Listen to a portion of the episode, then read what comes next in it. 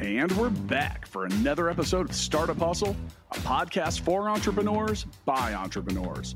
If you want to start, own, or build a business, then you're in the right place. We bring you the real truth about what it's like to take something from concept to launch. From growth, innovation, experience, failing, or winning big, we've got you covered. So let's get down to business with another episode of Startup Hustle brought to you by Fullscale.io.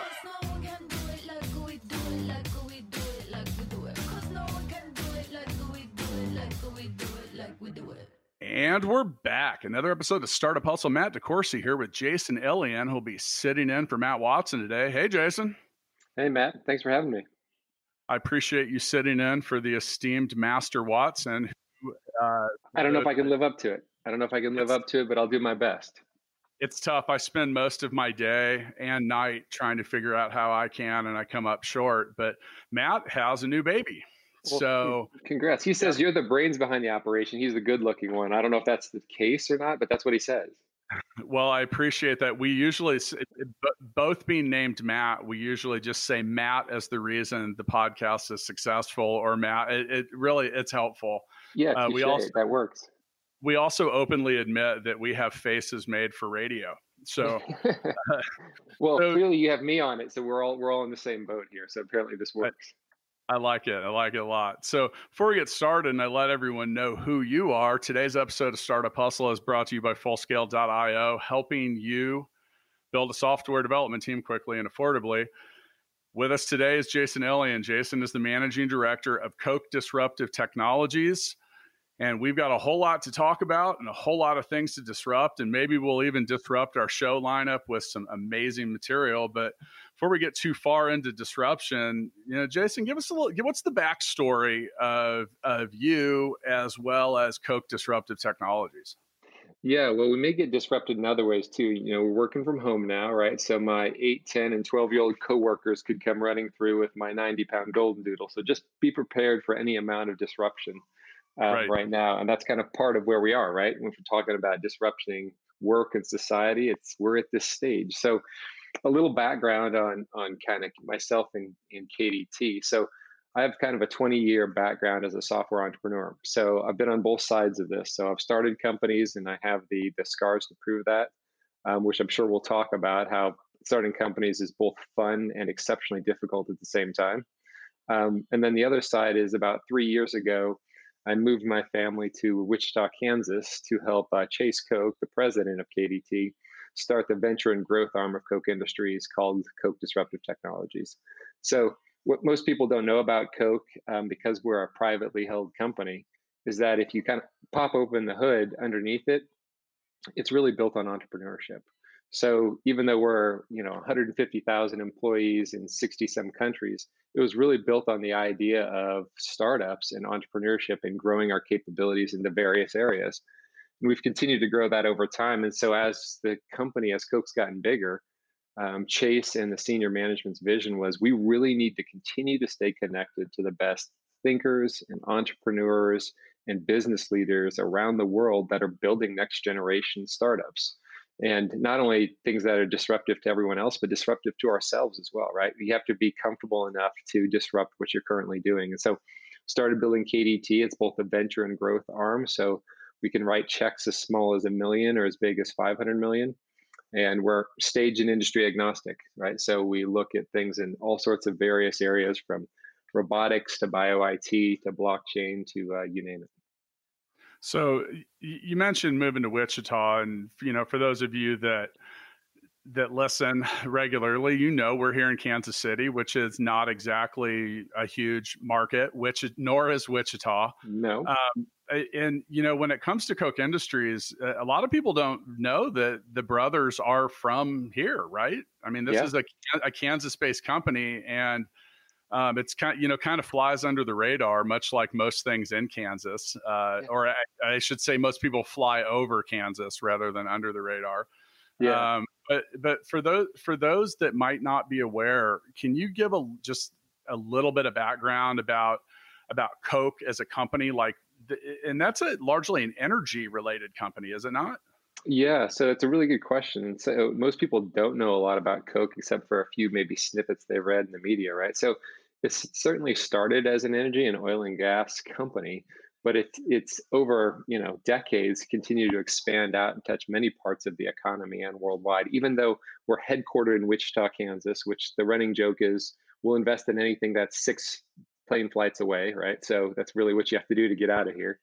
Um, but you know we're in, in 60 countries and even though we're here in kansas this is not even our largest offices right? We have bigger offices in atlanta and houston and various parts of the world and so um, we, we really are a kind of a global con- conglomerate but if you look underneath the hood of you know a 120 billion dollar company right there's really you know a hundred billion dollar companies right? And so they work as um, as their own in various ecosystems. And so we look at that, and, and the vision has been all along, and why I think it's been successful is that the um, Charles has always had the vision of saying, once we become good at something, whatever that's whether that's oil and gas or that's glass or technology, how do we continue to expand our capabilities into other areas that we can also become good at over time and work with um, other subject matter experts in that area so that it creates a mutual benefit, a win-win for both parties involved.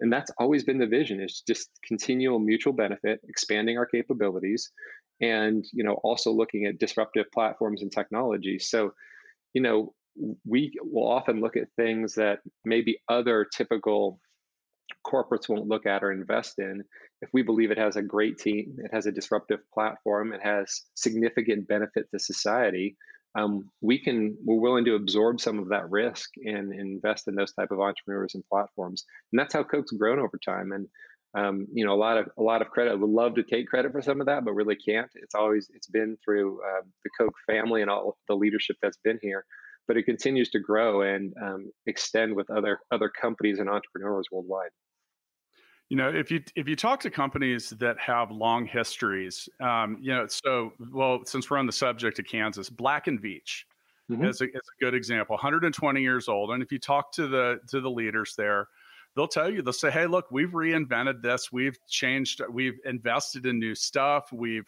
they, you know, that similar approach to, hey, we're good at this, but we need to continue to be good at a lot of different stuff if we want to have 120 years of history." And you know i think that sometimes as entrepreneurs or businesses it's it's easy to get become one-sided you're like this is what we do and sometimes we're even trained to be really good at one thing and that's it however that's not how most successful entrepreneurs work um, some do some are laser focused and some have what i lovingly refer to as entrepreneurial add Okay. Um, and uh, you know that meaning like you see a shiny thing and you start, oh, that's a good idea. We should chase it. Now, I, I have managed to get my own entrepreneurial ADD under control and and do eh, you know Matt and I do a slight bit of investing ourselves and find that that's a better use of we can still have that ADD like quality and get behind sure. other people. Um, now, you know, the, the word disruption is such a buzzword and it's a keyword. You know, we hear so much about it. So I decided to, to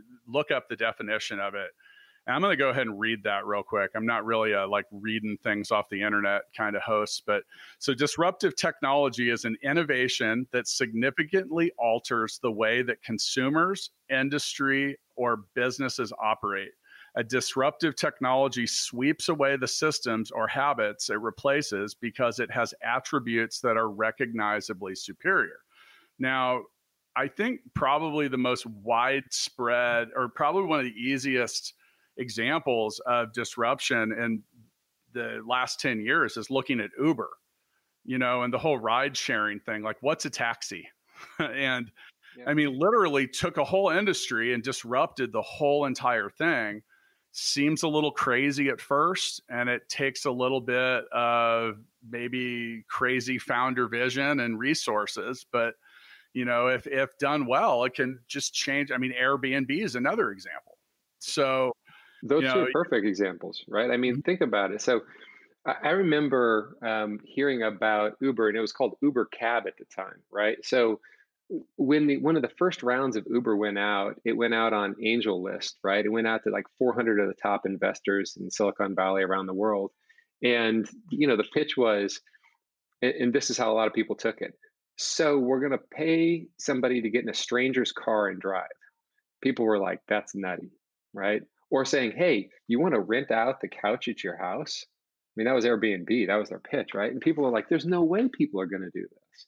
And so it wasn't just the technology. I mean, when you talk about st- stitching the technology together, yes, there was a little bit of the right timing because the technology allowed for that. We've got we'd gotten to the point that technology could enable those types of behaviors, but it was a really it was a shift, right? It was a shift in culture, and you know, people. This is why this is um, so difficult to look into your crystal ball or imagine what the future is, and why nobody's good at this. You know, 100% of the time is that we can't anticipate how everybody is going to react long term. I remember talking to mark Andreessen, and I said, mark hey, you know which which one of your deals um, did you really miss out on and you wish you would have seen? He's like, you know, I just didn't get Google when they pitched me, and I'm like. You came up with the, the, the internet browser, and you didn't think we were going to need to search it. The founder of Netscape, right? Right. Yeah. And so at, at that point, I'm like, okay, I have to be really comfortable that I'm going to get this wrong a bunch because if somebody that came up with a browser in Netscape couldn't see that we're going to need to search this one day, then I'm going to miss a lot of this because I'm not going to be able to see completely clearly around the corner. And um, I think that's when it comes to disruption, right? It's like change. Everybody likes change until it's their turn. And then it becomes really uncomfortable. And so at Koch, you know, how we often talk about disruption, we, we call it creative destruction, right? how do we you know how to what's this continuous process of iterating and improving and destroying our current business models and platform even our own right so you have to get comfortable disruption uh, you know i often joke like you know it's it's taking out the gun and shooting yourself in the foot you either do that or you hand it to the market and let it shoot you in the chest and i'm like well i guess i'd rather limp than die so you have to be comfortable continuously limping and failing as you as you look at this in meaningful ways. And so that's why I think it's important if you you can easily get caught to your point chasing the shiny object, but the way you try to avoid that is be create by creating principles that you can follow so that you don't just get sucked down every rabbit hole. You follow the principles that are important to you and that will try to keep you between the lanes. So, for those of you listening, you know, I like it and we love it when you're interactive. If you want to go to KochDisruptiveTechnologies.com, you can get some interactive information about what we're talking about, some of the portfolio items, some of the different stuff they do at Koch Labs, and some other stuff. We'll also put a link to that in the show notes. Um, you know, I, I love the whole, I, by the way, I love the term creative destruction. Um, you know, sometimes you have to break something to force yourself to fix it, which is that analogy of shooting yourself in the foot. Um, yeah. And you know, now it, it, disruption is is an interesting thing too, because sometimes it's things are just ripe for disrupt disruption. You look at Uber, like such a pain in the butt to call a cab or find one, or you know, if you've ever been in, a, in or around a big city and you're just standing there, you know, 30 minutes later, you're like, what do I do?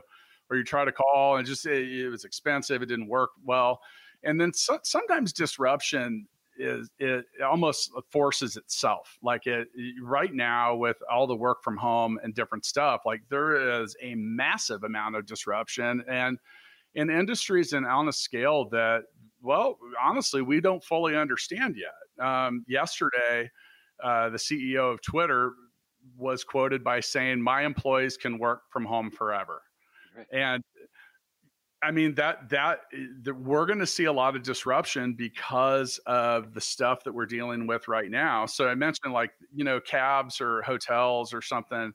Uh, some of those things might have been ripe for disruption, and also as the technology became capable and and you know some of it was timing related and then you know we have these situations like now and and uh, mm-hmm. um, I, I, think a company's ability to adapt and figure out when and where they can be disruptive is is pretty paramount so all right so you mentioned your uh, the term industry can I, can I jump in there because i oh, think please, it, i think it'd be no yeah. i just think this would be interesting and it may be helpful to some of the listeners is you know, I just spoke yesterday to uh, Matt Mullenweg. Matt was the founder of Automattic, which is the owner of WordPress, right? So WordPress powers what thirty some percent of the internet right now. I mean, it's the you, world's largest content engine. Yeah. yeah, it's it's giant, right? So, but they've been working remote for 15 years. They're fully distributed work, workforce, right? So, if you go to his website and it's um, ma.tt, if you go to basically Matt ma.tt, he has um, a blog called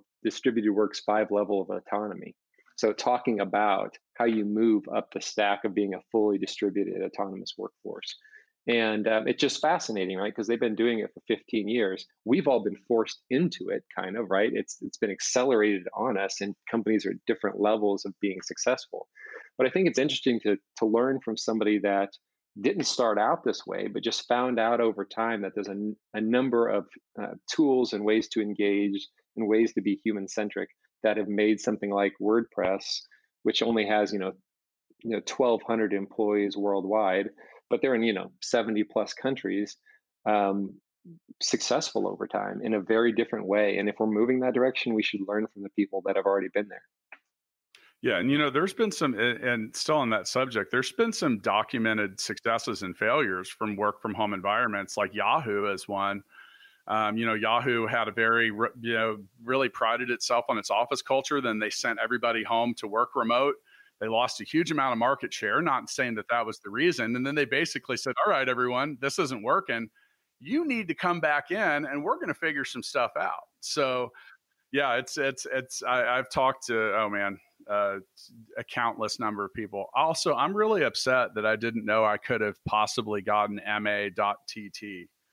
Hey, that's what I'm saying. I, I mean, I kind of threw it out there to be like, man, he's not yeah. disruptive. He should have owned that I in know. like 2003. I mean, come on, right?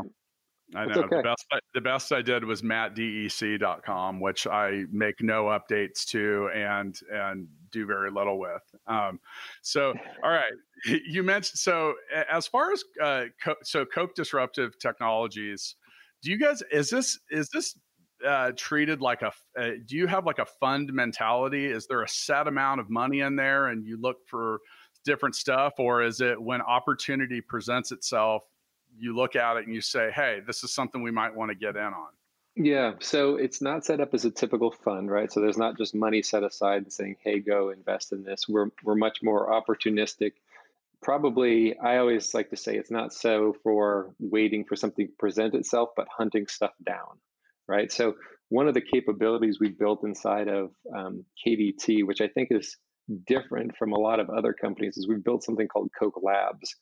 And Koch Labs isn't a place; it's a it's a mental framework. And what it is, it's it's the connective tissue to reach across all of our companies, find subject matter experts and technologies and other things that need improving or ways to improve or bringing people to the forefront to one help us source the best deals that could be anywhere worldwide but two once we actually find something that's interesting also to engage them and say how can Koch be a partner or supplier or capability provider so how do we marry these two worlds? So when I was a when I was an entrepreneur, it's one thing to take money. It's one thing to say, "Hey, here's some capital. This will help you grow your company," and that's there's value to that, no question.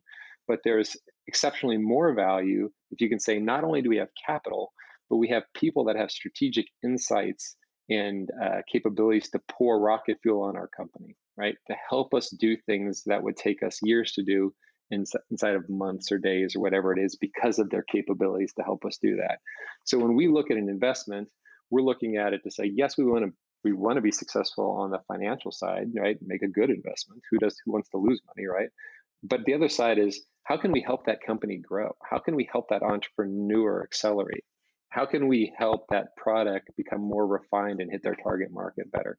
And if we can do those things in additional in addition to the capital infusion, then I think that's differentiated. And that doesn't mean we have to be the only provider either, right? There's lots of great VCs and other investors, and we want to partner with people when and where it makes sense. So, anytime we have investors on the show, we always ask, do you prefer the jockey or the horse? that's a that's a great question, right? Um, I and so I think it's it's a little bit of a loaded question, and you know it. Um, but this is why we ask it, right? I mean, I think at the end of the day, I'm, um, and I think KDT is always saying we bet on great people, right? Versus great ideas. There's lots of great ideas, but things change. And so you have to be able to work with people that have shared vision and complementary capabilities that you can work through things. I've never been part of, I shouldn't say I never, I've rarely been part of a startup or an investment where I invested and it ended in the same place they said it was going to, right? It, it had ups and downs and went sideways and they changed business models and they changed products, like all sorts of things changed. And when you have a great team, you have great jockeys, you're able to make that change. If you have to ride that horse no matter what, I think that's challenging. So I'd say, you know, we, we lean towards the the jockeys for sure because I think you you just invest in people. Um, those people have great ideas and they're continuing to change, but hopefully you know, as Koch, we become one of the other jockeys or helping the jockey train by partnering up with them, right? We want to come alongside them. Um, we want we want to enhance whatever abilities that they already have, and so probably more jockey than horse, but there's certainly horses that in trends that we look at because those are things that are disruptive, and it would be unwise to um, to miss that. Well, the world's greatest jockey riding a mule in the Kentucky Derby is still not going to win. But uh, the only the only loaded part about that question was that the unanimous answer still today is jockey. Um, and you know, like you said, I think it was very well stated. There's you know there's great ideas everywhere. Uh, I I personally believe having having a big idea isn't the hard part. It's no it's the execution. It's uh, and also the foresight to you know you you look at, at even the current situation. Uh, I mean, no one was predicting a global pandemic as we entered 2020, and there's going to be a lot of there's going to be a lot of fates that are going to be determined by the leaders of the company's ability to manage change, pivot, keep people calm, make decent decisions, and that I mean that's all. Those are all jockey related decisions. So well, yeah. If you, well, I mean, we, thanks for talked, thanks for keeping that unanimous. Yeah, I mean, we've talked about in, in, on this already, or we've talked about Yahoo and Google, right, and where they have both ended up. And you have to fact check me on this, but I think Google was the 23rd search engine in the game, right, when they came out. Like there were 22 other ones in front of it. So you can't tell me it was just the horse here, right? Something was different about the guy starting this and how they were thinking about it and how they planned to ride that horse. And so, yeah, I, I just think that you have to be you have to be making great um, bets on the jockeys with you know relatively right horses in an area where they're willing to make changes and they they focus on execution because execution is key and it's really really hard. So when eh, all right, so still on the subject, and we'll rather than than call them jockeys, we'll just refer to founders. When looking at a founder's characteristics or traits, what are some of the things that stand out the most for you? Um, that's a good question. You know, um, I'm always looking for for founders that uh, understand or intellectually honest about their strengths and weaknesses. So what are they really good at? And who have they put around them that are good in areas where they have blind spots? So uh, that intellectual honesty about saying, what is your comparative advantage? What do you, Matt, are you specifically good at? And who else is on your team that complement that? Um, I also look for, is there a shared vision among these different people on this team? Um, nobody wants a company that's run by a genius and a thousand helpers it has to be a legitimate team. And I've seen you can use lots of sports examples. There's been teams where they don't have one superstar, but they have a lot of really good players that play great together and they beat the team with a couple superstars because those guys don't play together.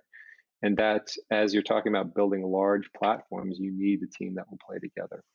Um, and I also think there's. Yeah, I think you just described my Kansas Jayhawks there, who sometimes don't have a first round pick for a couple years in a row, but find themselves in championship games, and and you know it's a teamwork thing. And I know they, I know they just got quoted on being in a little bit of trouble for their approach on a, on a few things, but, it's a separate but yeah, call. It's, it's a separate call well, on that. Well, you know, we, you know, I actually I, I refer to the to the uh, the Chicago Bulls dynasty because everyone's oh Pippen and Jordan, Pippen and Jordan. Well, you know, BJ Armstrong and, and these other guys were a big part of that. There had to be five guys on the court. It wasn't playing five on two. And, you know, I, th- I think a good leader and a founder bring the best qualities out and, and the people around them. And, you know, I, I, I like it. I like people that have the ability to inspire.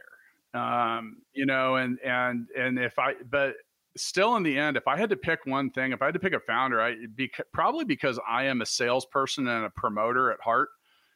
I, I go with that because you can have a great idea. You can I've seen a lot of really awesome platforms and businesses that have no clue how to generate any revenue or any money.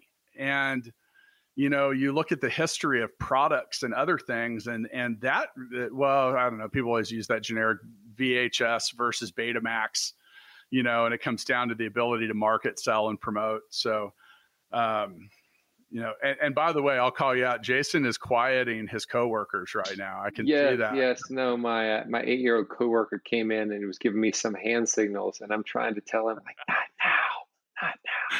It, um, yes, yesterday, one of my coworkers broke into the studio. Yes. Um, I, I, I, I quickly clicked the mute button and said, "Get out of here." Yeah. Uh, but yeah, it happened. all part, all part of disruption. You said you want to have a show about disruption. I'm just living up to it. Hey, here at, at, Startup Hustle, we're all about transparency. So you know wh- whether that's uh, you know that's that's been an interesting part of of know some people like oh yeah I'd, I'd, be great at working from home. I'd be better at working from home if my kids went back to school, but right. I'm figuring out how to do it while they're here. So yeah, you know okay. So so to answer your question, to answer your question on you know the founder, I I, ha- I agree with you that um, and go back to the, the proverb without vision the people perish right so you have to have this strong vision and you know you can even um, they often used to say steve jobs had this um, you know rea- reality distortion field meaning right he just lived in the future right and was always trying to get them to someplace else and i think you have to if you're really building something truly disruptive um, you have to be able to think in this contrarian, breaking the status quo way in such a way that you get people to go with you. And if you're this visionary, and a lot of visionaries, what they're not good at is they're not detailed people. They're visionaries, right? They're helping you go. Therefore, the people around them better be really good at execution and saying, how do I help? You know, Matt just put a vision out there that's 10 steps and everybody's cheering how do I help us take the first two to then get to the next two to then get to the next two? And that's what that's what we often look for. And if you're out there, you know, working on your next startup or trying to get something together, you got to find people that are good at the stuff that you're not good at. Like you just mentioned, you know, some of these, you know, people that are d- great at certain things, they're, they're not detail oriented. It's just not the way they're wired. So some of that, some of that transparency with yourself is understanding and defining the stuff that you're just bad at and finding someone else to get good at it. I mean, there's no, there's really no shame in that. I think one of the, the biggest uh, uh, mistakes that early stage companies get and a lot of founders make is just trying to do too much. You know, it's like you, you mentioned, if you're not a detail oriented person, even your best job at a detail oriented task is probably subpar for someone that's actually good at that stuff. So the well, desk the, the desktop of my laptop proves that I am not a detail oriented person on many days.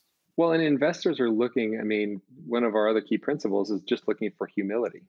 Meaning like if you come in here and you tell me you have it all figured out, I probably won't invest. Right? It's more of like do you understand what you don't have figured out?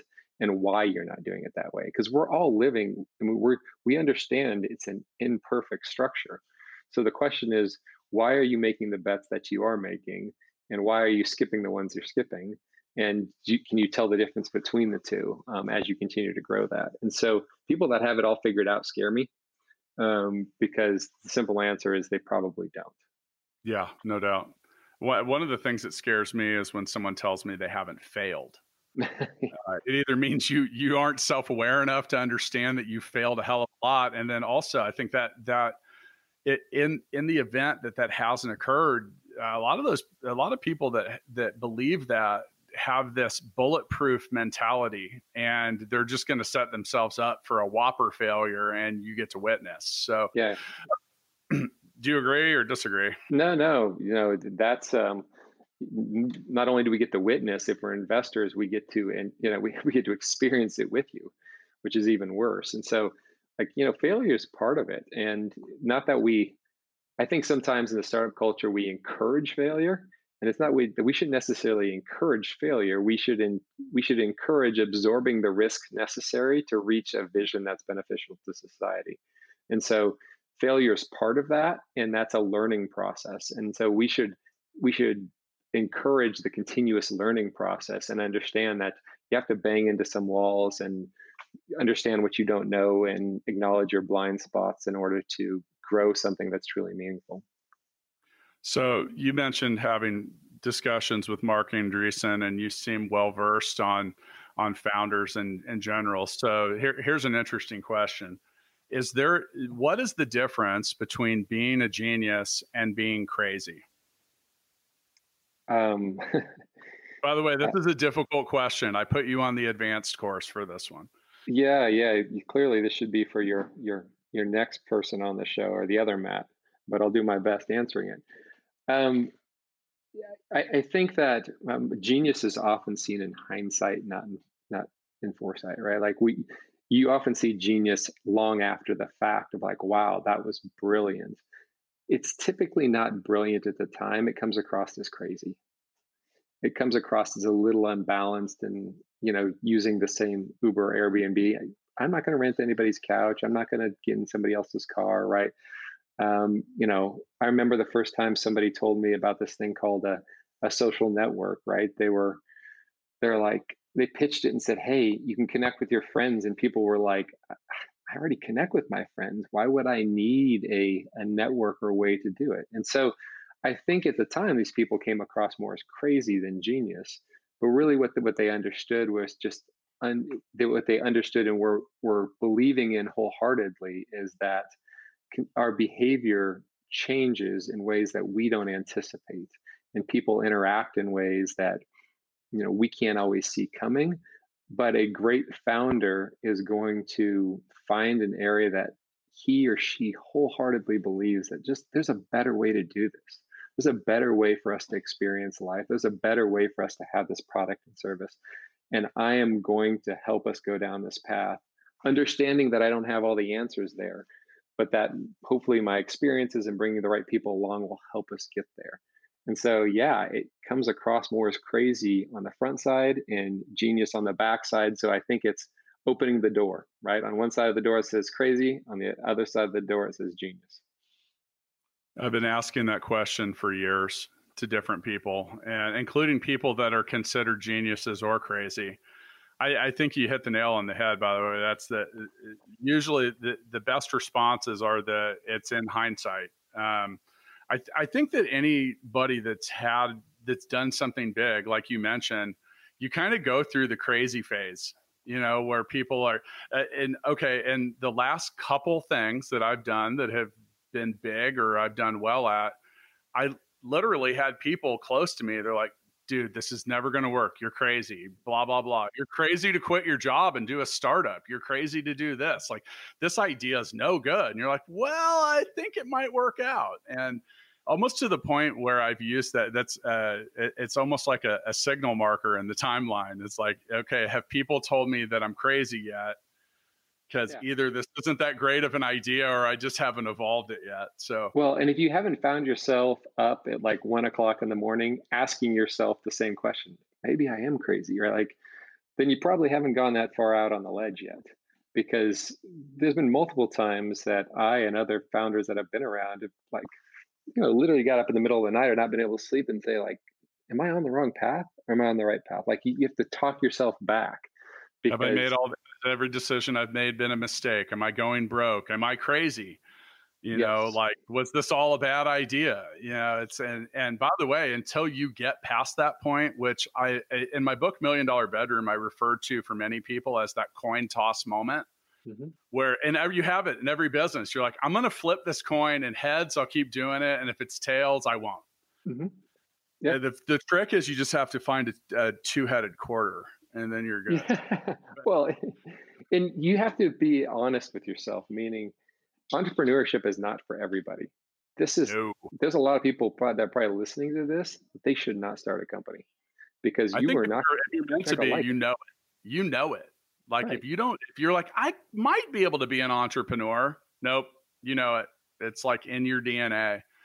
Okay, so once again with us today, Jason Ellian, the managing director of Koch Disruptive Technologies. You can learn more about what they do at Koch. That's K O C H disruptivetechnologies.com. Uh, find links in the show notes and some other great links as well. So, Jason, thank you so much for spending some time with us. Now, as we great as we as we wrap up here, what is principled entrepreneurship?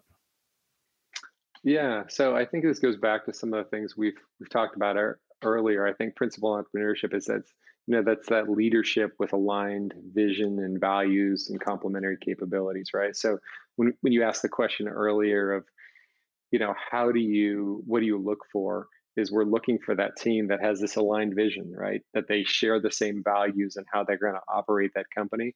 And then they have complementary skill sets to actually make it work. And so you're looking for that principled entrepreneurship, that principled team approach to how they're going to do it. And go back to our sports analogy, right? Like if your Kansas Jayhawks, half of them are playing zone and the other half are playing man to man, we got a problem, right? Yeah, and good. so, and well, unless it's a plan, but yeah, yeah. Well, and sometimes that works out by accident, but not very often, right? So, you know, you got to be on the same page, and you know, we we want to test and poke on those things to see are the are the leaders on the same page and are they hiring the right people around them to uh, cover up their blind spots? And so i mean it's the same thing in marriage too right? My wife is good good and great at things that i'm not and hopefully i'm bringing those same you know capabilities to the table and together we you know we can help parent our kids because we're bringing different skill sets but we got to stay on the same page which means we have to over communicate not just communicate we have to over communicate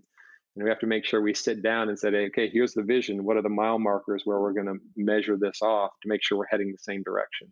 Same thing in business. Yeah, I've, I've been married twice, both to women named Jill. The first one was very much like me, didn't work out. Second one, not at all. Very different. And, you know, much like a good co founder, and I just, we just celebrated our seventh anniversary this on Monday. And, uh, thank you. Uh, I'm so much better at it the second try, by the way. but but you know, but you're right, and the, the, part of what has made all of it work is you know my wife is not totally extroverted, and she appreciates that quality in me. And because she's not extroverted, she can also put up with my extroverted nature on many days. So it, mm-hmm. takes, it takes patience to put up with an entrepreneur. And, you know, that, that's actually a great, uh, a great point because, you know, your co-founders aren't always the people that you're in the business with or the people that are in and around your life too. And, you know, I, I every anniversary I usually apologize to my wife for my continued entrepreneurship. Um, because it's a lot to deal with. You mentioned that, like, you know, being up at one in the morning. Well, how about one, three, four, yeah, whatever? And you know, if and for me, it it required someone that you know, I, I have a bit of a mad scientist quality uh, to me on some days, and I can say, hey, I'm gonna go lock myself in that room upstairs, and I will be out later. and you know, having someone that can that can back you up and and help you there. So you know, there's there's more co-founders. There's there's more to successful co-founders than than uh, always meets the eye. Okay, so we usually end Startup Hustle with what we call the Founders Freestyle, which we ask founders to give advice to other founders, just whatever they want to offer. You're a founder slash investor, so I'm going to give you a two headed a, a two-headed uh, question here. Sweet. Uh, what advice would you give any founder? You mentioned industry agnostic, so you can keep it however you want. And also, as someone who is on the check writing side of things, what advice would you give that founder who is trying to get someone to write them a check? Yeah, so uh, a couple things. First thing I would say is to your point, um, if you've if you're building a company and you want to go, or if you want to go build a company, just know that entrepreneurship and being a founder, it's not it's not just a career choice; it's a life choice, right? It it changes all parts of your life, affects everybody in your life. You are going to be up to your point one in the mornings and having coffee with somebody in London, and you're going to be all over the place because that's that's how it works. And so, not everybody's set out to do that. So understand that up front. Second piece is build that right team understand who you are and who you need to put around yourself to to get that right team. And then it's, it's kind of simple in the third piece but you, you really want to think big but start small. So if you want people to write checks they've got to have they've got to attach themselves to a significant vision. They want to be part of something big and significant. They want to be they want to be they want to experience this with you. So include them but also understand that you have to have the operational executional chops to walk them to that right? You're not just going to be able to leap over to it. You've got to you got to start small on how you're going to get there. You know it's kind of basic that way but that's that's what i've seen be successful multiple times. And the last piece i would say is you can do all of that right and still fail. You can do all of that and it can still not work. And that's part of it's part of entrepreneurship right? It's part of building into the ecosystem and and guess what? If if you burn if your whole company and your whole idea burns to the ground that may be fertile soil for the entrepreneur behind you that helps them grow it next time. And you get to be part of that either you know ancillary or directly. And so things rarely turn out the way you expect them. Well said sir. Well said. Once again with us today, Jason Elian, the managing director of Koch Disruptive Technologies. Check out the show notes. You can go see what they do.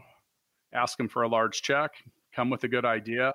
Um, as I close this episode out, and I, I'm gonna I'm gonna parlay off some of the things that you said. I think from a founder's perspective, you have to understand that it's not easy. This the entrepreneurship and being a startup founder is not for the faint of heart. It will test every part of you as a human. Um, I mean, and I mean it. It's just grueling on so many days. Now, if you can get through that, you might get to experience what you've always dreamed of. But you know, it's it's really not easy. We've spent oh gosh, I I can't even count that high as far as how many episodes we've hit on that. Now, as far as the investor stuff goes if you're if you're seeking if you are seeking funding don't be afraid to go into a room and sell people on your big vision know, I think too many people they pull up to that table, they finally get that meeting, and they're like, "Yeah, we need this tiny amount of money because we're going to do this tiny, tiny thing." Boring. It's not going to get anyone's attention. You know, like the the real relationships, investment, and disruption that is possible and out there has big things around it and you know and and you know normally we end the episode after this but i'm i'm curious if you if you'll confirm that for me cuz like i you know everybody i know that works on the investment side of business wants to hear about your big vision don't be afraid it might sound wild you might sound like you're a genius or you're crazy but go in there with passion and talk about your big vision. Yeah, no, I think it's right. I think you you also need to know your audience, know who you're talking to, right? Like know what their passion is, where they're trying to invest, how you can be part of it. And you know, over the 25 plus years I've been in this space, I've also realized I've walked into investment meetings. They clearly, I, have certainly had more meetings where they didn't want to invest than they did. And if you walk out of there, but they they didn't want to invest, but they like you, they like the vision, you don't know when your roads are going to intersect again, right? And so now you have somebody else in your network, another node that can bring talent, that can bring money, that can bring other opportunities, that may be your third deal that you come back to them on. And so don't be so short sighted that you got to close every meeting and every one of them is going to be a win on the, the money side alone because it, you're not just trying to raise money, you're building relationships Yeah, you've got about a 1% chance of success in those meetings. I mean, that's, that's, uh, and that might be high. Yeah, yeah. So, you know, and, and the, I mean, the people I know that are best at raising money, they, they're like, Hey, look, I'm going to need 150 meetings to get someone to write me a check. So I better get started. Yes. on that right. note, I'm going to go try to figure some stuff out. I feel I I, I feel invigorated. So thanks go thanks for thing. thanks for joining us. See you next time. You're welcome. Time. Thanks for having me. Startup Hustles brought to you by Fullscale.io, helping you build a software team quickly and affordably. Make sure you reach down and hit that subscribe button, then come find us on Instagram. See you next time.